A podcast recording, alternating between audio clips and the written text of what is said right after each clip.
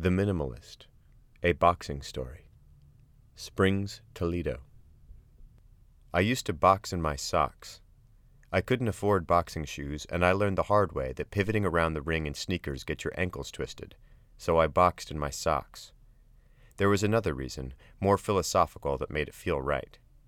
My approach to the sport began with the notion that it isn't a sport at all, that it's a raw boned collision of the oldest kind, and there's no need for superfluities. To my way of thinking, such things belonged in more communal, mainstream sports where they chase balls in regulation regalia or run around on a field loaded up like stormtroopers. In the bloody ring, superfluities only distract from the point. In the bloody ring, less is more. The boxing room at the Huntington Avenue YMCA in Boston, Massachusetts was located, appropriately, in the basement.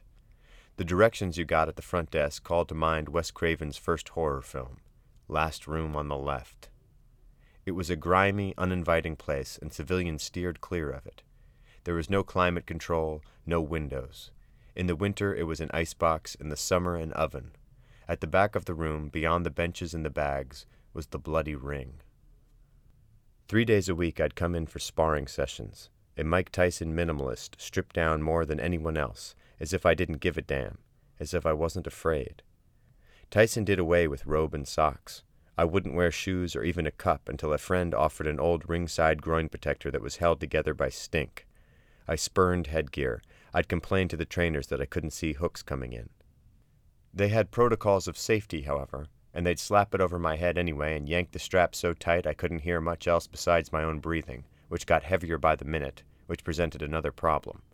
After about the fourth round, wheezing filled my ears, scrambling my internal dialogue and transforming the headgear into a padded panic room. But the trainers left by eight and their safety protocols left with them. Rogue trainers came in later and set up smokers, usually five or ten rounders with no regard for weight class, much less headgear. Some of the roughest characters in Boston would swagger in and often stagger out. The smart ones stayed out of the ring.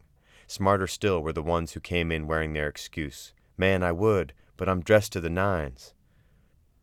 There was a ragtag band of regulars. Among them was an Italian from East Boston who hit me so hard the lint flew off my socks. There was Barry, who was a great inside fighter because he couldn't see past his arms and had to be. There was Marathon Man, whose prominent nose was bent against the cushioned bar in the middle of his face saver headgear when I slammed an overhead right into said cushioned bar, which snapped said prominent nose. Stonewall Strickland was standing nearby when that happened. Six foot two with the build that gave him his name, he was something else altogether. Marathon Man was bleeding all over the canvas, and trainers were scrambling for towels when I climbed out of the ring and saw Strickland staring there blankly ahead his gloves inert at his side. I'd heard whispers that he'd stabbed his father to death during an argument. It made the Boston Globe, and Strickland did some time for it. Then I heard it was his younger brother who killed his father, and that he took the rap. He was a haunted man. He could bench press well over 400 pounds. I didn't buy it then any more than you do now, until I saw it with my own eyes. Strickland was hoisting it up and bringing it down without even a grunt, like it was nothing. I stuck around after my fight to watch his against a six foot five cruiserweight named Tyrone Smith.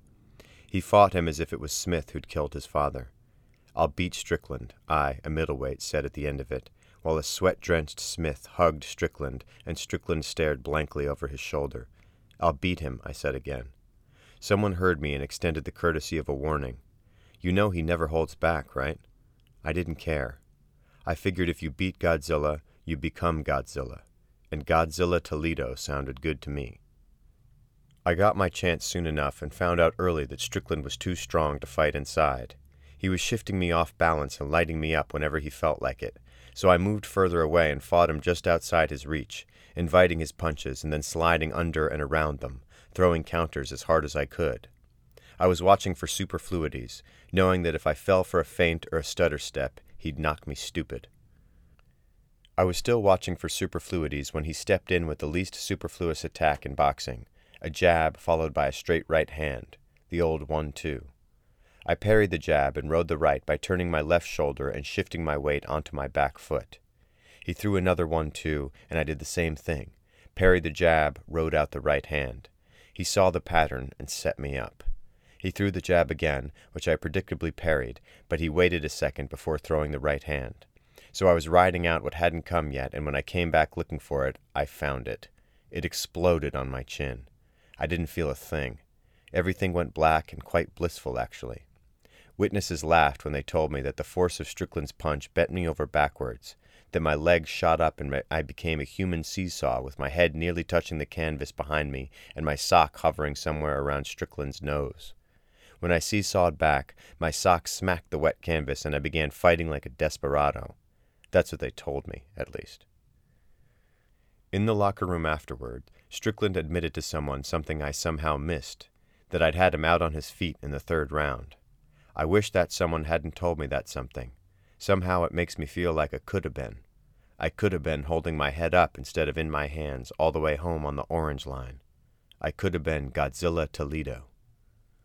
Strickland turned professional in the cruiserweight division and had his first, and as it turned out, his last bout. It was a decision win over an 0 5 fighter called Spider Gilchrist at an armory in Stoughton. And then tragedy struck again.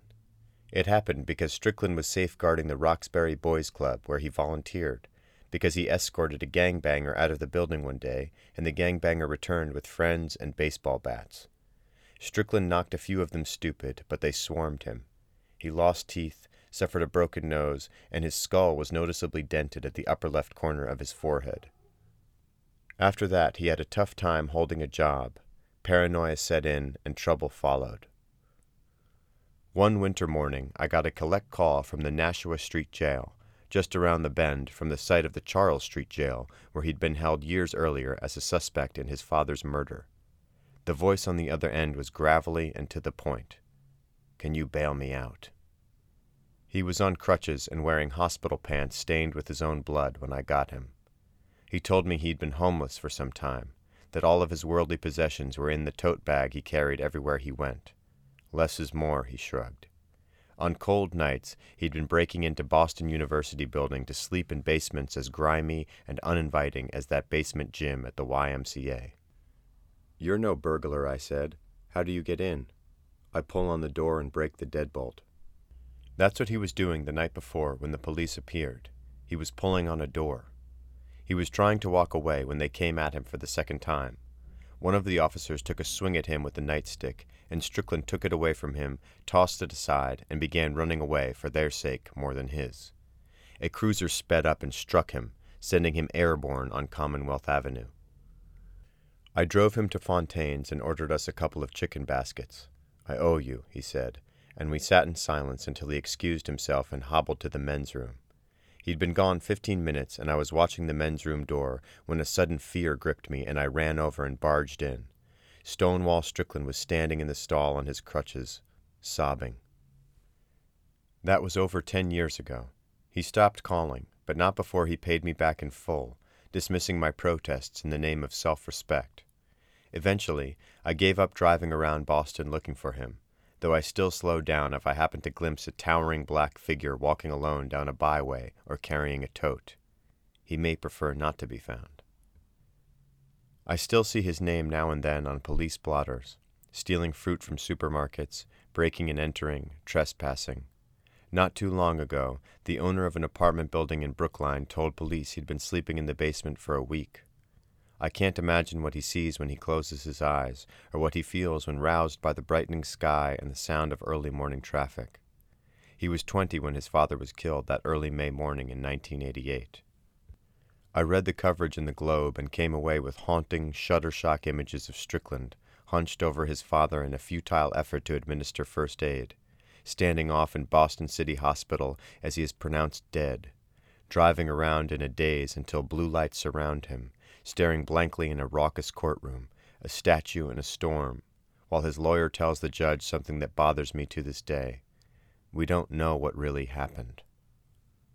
He was a good kid, his uncle told the Globe back then. He wasn't into drugs or thuggery or anything bad. He was a young man trying to make something out of himself. He did make something out of himself. Proof of it is in that tote bag he carries everywhere he goes. Inside, underneath his few scant articles of clothing, is an old VHS tape of the Spider Gilchrist fight. proof that he was once a professional fighter, a winning professional fighter with a zero at the end of his record, no smaller than the zero at the end of Rocky Marciano's or Floyd Mayweather's. The details are superfluous and only distract from the point.